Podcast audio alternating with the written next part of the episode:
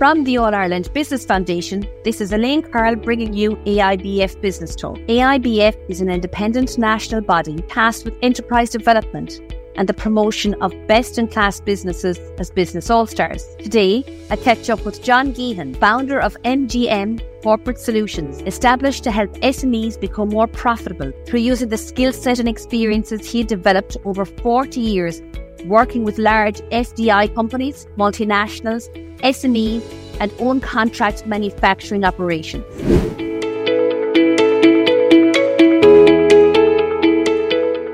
Thank you so much for joining me on AIBF Business Talk today, John. John, you've been working helping companies and working within the manufacturing field in particular over the last 40 years with FDIs, multinationals, but now you're at the other side of the fence, helping SMEs to grow to their full potential. I'd love for you maybe to share with us that journey that you've had over the last 40 years and where it all began. Well, it began because uh, it began where I grew up at home. Uh, I grew up on a farm, lots of hard work, and the knowing the value of work.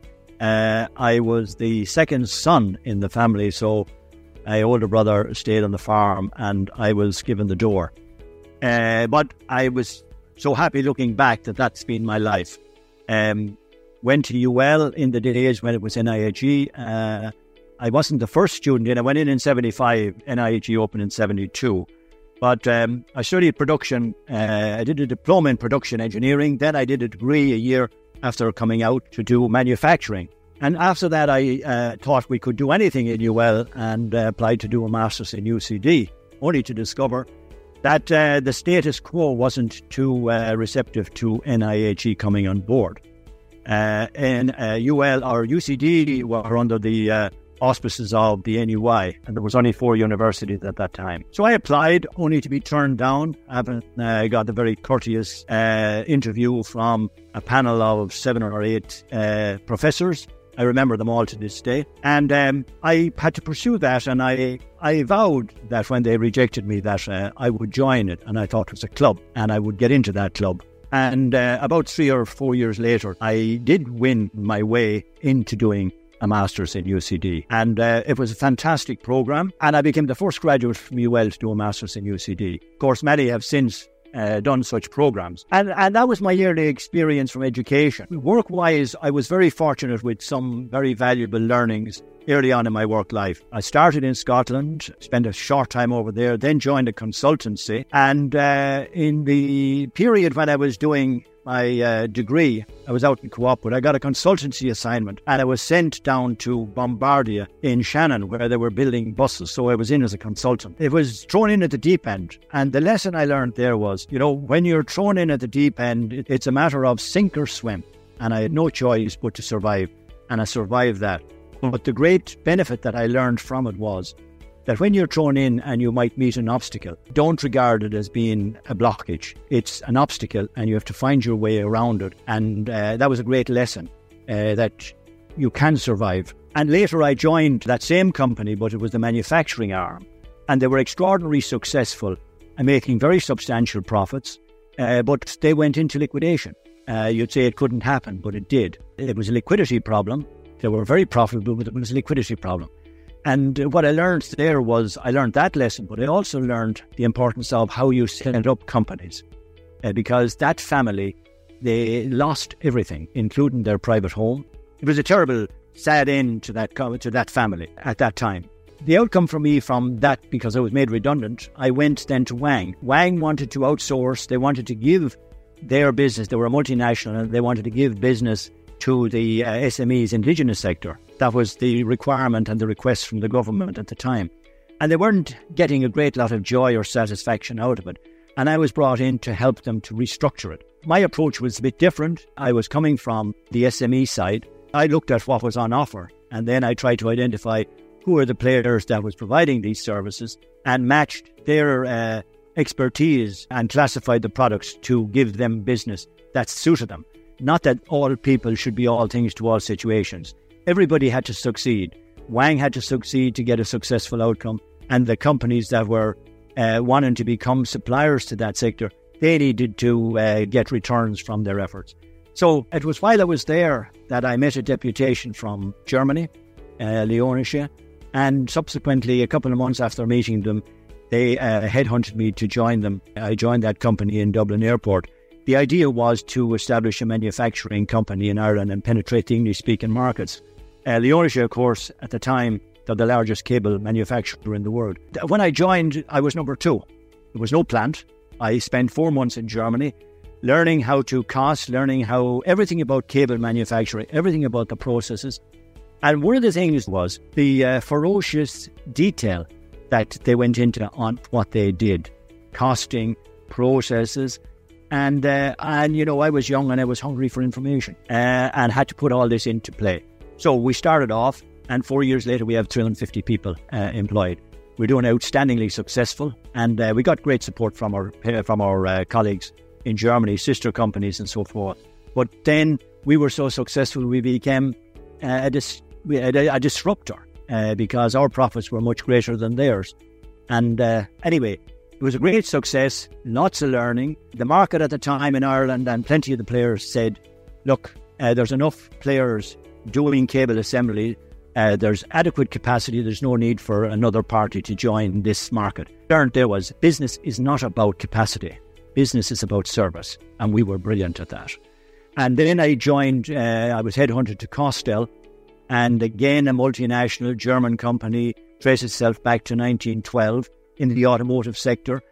And um, I joined. They had 330 people, and four years later, when I departed there, uh, we had grown the business from we had we had tripled the turnover, doubled the manpower, and multiplied the profit by five.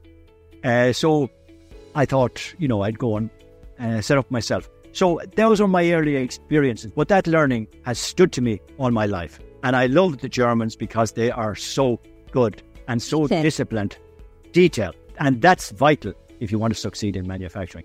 And the other thing, they always told me that uh, manufacturing was a great engine for generating wealth, but you had to be able to make sure you understood how to, uh, you know, how to manage that business so that it would be a success. And I can just imagine, John, that the companies now that have the privilege of working with you on a one to one basis, you know, that whole sheer load of experience that you're bringing in from all the different methodologies and processes and all that through all different sectors. And just thinking about where we're at right now in 2023, you know, we see more interest rates hikes last week and, you know, we see a lot of tightening out there. What, how would you see the SME landscape right now? Well, the, the SME landscape in the in, in, you know in the great scale of how are we performing, uh, I actually think the SMEs indigenous sector is performing very well. If you look at uh, Enterprise Ireland year-end report, uh, and I was listening to uh, Leo Clancy announce those results uh, fairly recently, the SME sector and, and under the, in Enterprise Ireland, there are about four thousand within their remit.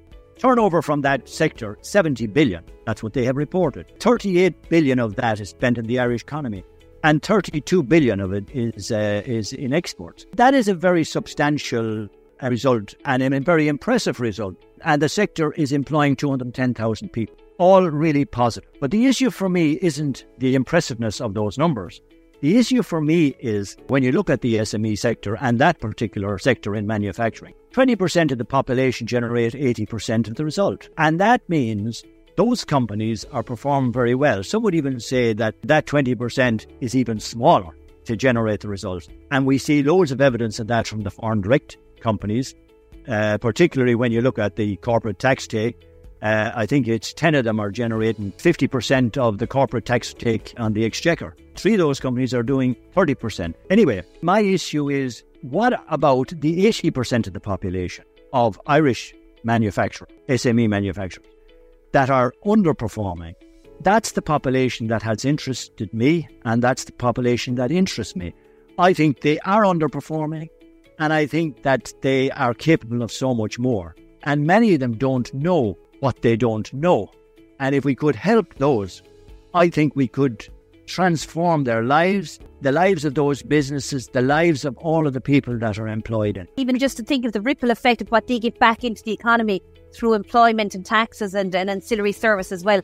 John, for any business owner or leader of um, you know a manufacturing type SME that's listening in here to us today, what would you say to them to, I suppose, you know, to ignite them up to the as to the potential that, that's probably there within their business? What I would say is that we're creatures of conditioning. And sometimes, you know, commentators say if you talk about the SME sector, you could be talking about the plastic side of it, you could be talking about construction, you could be talking about consumable side, you could be talking about electronics. Any of those sectors, they'll probably tell you that the norm, that the, the industry accepts that you're going to want to make, you know, five, six, seven percent profit. And I think that that's that's that's that's not good enough. I wouldn't be somebody who would accept that. Of course, I would say if that's the average, fair enough. But if your company is capable of producing, is producing five or six percent or even lower, as many of them are, and your company is capable of producing an awful lot more, I'd say don't tell anyone, just go for it and achieve. I've spent seven years and seen more than 400 companies with Enterprise Ireland when I sat on their board vetting uh, grant applications so forth. So I have a fair good feel for what is the status of how companies perform. And um, you'd be surprised about the number that are in, you know, marginal uh, profits and the number of companies that are below 5%. Uh, I have gone into companies. Another thing that I did with Enterprise Ireland was on the mentoring side. But I would think that uh, there is an awful lot of untapped potential. And the issue is to understand and to be able to make a judgment. What is that? Put a number on it and guide the company to deliver on that kit. How can a company, John, determine if they're ready to take that next step, you know, be to growth, to scaling up, to internationalization? Well, um, you know, you won't be surprised if I say very often a company will be on its knees before it'll look for the really the kind of important support uh, that can be so beneficial to it. The consultancy word comes with it expensive fees very often. And I was, uh, you know, when I was the owner and running my own business, I was always very conscious about, uh, you know, I if I go talking to these groups, there'll be a very expensive fee that'll come with it, and that's not something that I'm ready to accept. Um, but having said that, my approach to the companies is to talk to them on the basis of are they fulfilling their potential? Would they be willing to share some of their uh, their uh, their uh, intimate details about their company's performance, etc., etc.? I don't charge enormous amount of money. Uh, I come from the from the point of view. My own belief was uh, 75 if you knew what 75% of the problems companies were trying to solve you know, if when I was selling, if I knew 75% of their issues, I was a long ways to winning that business because I either had something to offer them to help that problem or I didn't. So I, I tend to take the same approach and I say, look, it'll cost you a small amount of money, not, you know, we're talking about two or two and a half, maybe max 3,000. And out of that, I'll put a determination on what's possible here. And if there's no gap, there's no gap. But what I have found is there's gaps of hundreds of thousands. That's what I found. And it comes back to that, what I was mentioning, uh, maybe I mentioned it earlier. You know, is that a management problem? Is it a pricing problem? Is it a costing problem? Is it a control problem? Is it a system problem? And I'll put a number, but I'll be saying, this is what we have to do, and this is what we're going to get. So, I mean, it'll be straightforward enough if I went into a. I mean, I have two companies that I'm working. They're relatively new at the moment. One of them I've said six hundred thousand in this company. This is what I want uh, to accomplish. They're a turnover of about uh, seven million, and um, I'm saying that's what we're after. And uh, I'm mentoring them, by the way. And not only have we are we a long ways into that now, after about a couple of hours of my time working with them, and they are they're they're they're soaking it up they can't get enough of it. And they have identified things that they never even realized was possible. And nearly 300,000 of that is going to come from me triggering an event which says, we have too many buildings. We don't need that. And we're going to, we can cut all of that. We don't need to be leasing that extra building. And they're going to save 300,000. And, and that gap analysis right from the outset, it's so, so important because too often business owners, you know, uh, and managers and leaders get caught up in the day to day operations, but by taking a step back and giving yourself that time, you know, to work with somebody perhaps external like you, John, it gives that headspace as well to look at, you know, where you're at uh, and where you'd like to be and just that whole gap that exists in there. John, there's obviously, you know, lots of obstacles out there that SMEs encounter, you know, on a daily basis, which might prevent them from scaling. For anybody that's listening in here today, you know, I just like to have your final take on what they should be, could, should, or could be looking out for, you know, within their own operations to make sure that they're set up on that good grounding for, you know, the next step. Are you ready for that step? You know, if you want to talk about internationalization, you want to talk about scaling uh, I think you have to be the best that you can be actually where you're at right now. People don't scale because their margins are too low. People don't internationalize because the risk is too great. And you have to be in a position where the company can afford taking these steps. And I think that when you have accomplished an awful lot of the pieces that I'm talking about, you'll equally then know when it's right to go uh, scaling or because we are actually uh, quite a limited market in Ireland. And if you can compete, if you can become the best that you can be, I think you can compete, but you'll, you'll understand how your competitors, you know, what their competitive advantage is in whether they're Germany or France or the UK. Uh, and I think it's quite interesting actually when you look at the SME uh, situation and the exports there was a time when we were looking just at the UK, but since Brexit, uh, we have managed to widen that market very, very substantially. Traditionally, we would be put off by language uh, uh, barriers and so forth. But language is important, uh, uh, but it's not necessarily a barrier. It is about the service you can provide at the price you can provide it, and with the um, the kind of quality supports and customer service that goes with that. Uh, so for manufacturing, you have your operations and people will come and see what are you doing, how are you doing it, and they like it or they won't like it. But they'll be able to see uh, firsthand, uh, you know, what your standards of operation are and what attention to detail are you able to provide. John, you've been an absolute wealth of information here today. I've enjoyed you know, getting, I suppose, a, a more of an in depth insight into the mindset behind the manufacturing industry and processes and all of that. But also, my mind has really been opened up as to the opportunities that exist for we'll call it the majority of SMEs out there, and it appears that there's so much scope potentially there for them to scale, to internationalize, to grow exactly, you know, where they're at right now and to realize their full potential. And I think something that I really learned from you and I'm taking from our conversations that sometimes we just, you know, become creatures of habit. And if something is the norm, maybe we just try and fit within those norm and those averages. But what's stopping us from being the very best that we can be, just as in the sporting field, you know, and it's and it's after we're talking about this, you know, just after two great All Irelands that always strive to be the very best that you can be. John, thank you so much for joining us. It's obvious that your wealth of experience gained over the last four or five decades working with companies to help them scale and your own personal story behind that. It's fantastic to see you putting it now, you know, out there and your expertise, making it available to SMEs and those that really do need your guidance and your counsel, be that through mentoring or consulting. John, if any of our listeners would like to get in touch with you after listening to our session here today, how should they do that? Well, maybe come back through yourself. Maybe I'm saying the wrong thing there, but I think that come back through uh, to AIBF 087 My company is called MJM Corporate Solutions, but uh, that's the number that I use. For the remainder of my working life, I would love to be part of the transformation of that 80% of the population. I would love to see that 1 billion that's lost somewhere in the system every year find its way to those businesses. My primary objective is every time we've had a crisis in Ireland, we export people. And I think it's a great shame. And uh, we ought to be able to be, uh, we could, if we were able to be, uh, uh, if we could harvest that potential in dollar one billion and invest in our businesses, and we'd be able to grow them internationally. And we'd get an awful lot more of that 80% of the population being able to go global, being able to go international, competing with the best. We're a very versatile uh, species in Ireland, and uh, we're not afraid of hard work.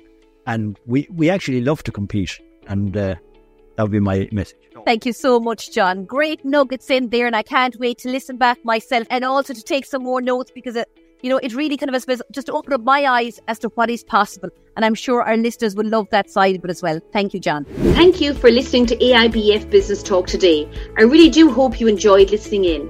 To find out more about the All Ireland Business Foundation and the work that we do, especially the Business All Stars programme, just go to www.aibf.ie.